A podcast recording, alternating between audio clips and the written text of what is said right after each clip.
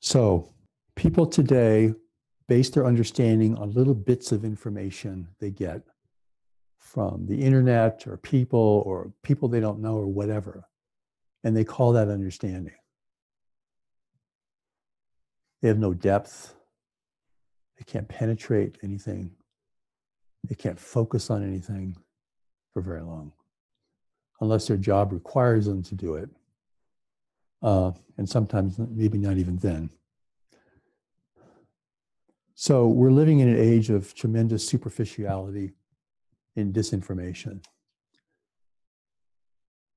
Because when the new message gives you something to consider and understand, it's only the first step in that understanding. You can't run outside. I have the truth. I have the truth. And go tell your friends, friends at the coffee. Oh, I got this message. Look at, look at, look. No, do that. It's just the first step.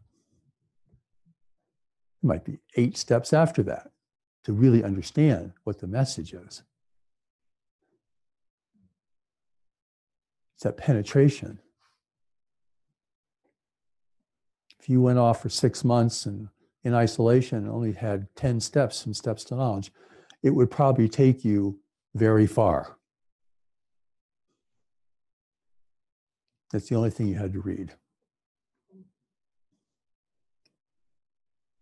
You get all those eight steps. So, looking ahead, be intelligent.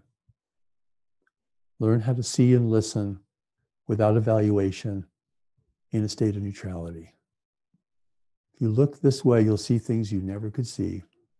Because if you look trying to get things, you only see what you're trying to get.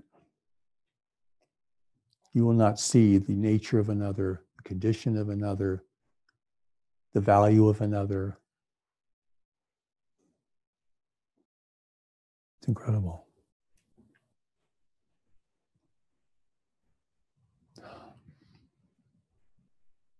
Your assessment must be ongoing.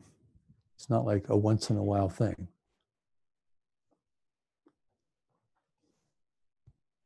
And if you're going to navigate a radically changing world, you really need to look at the changing conditions in front of you most of the time rather than far away. As far away, that's all changing anyway. By the time you get there, it won't be quite like that.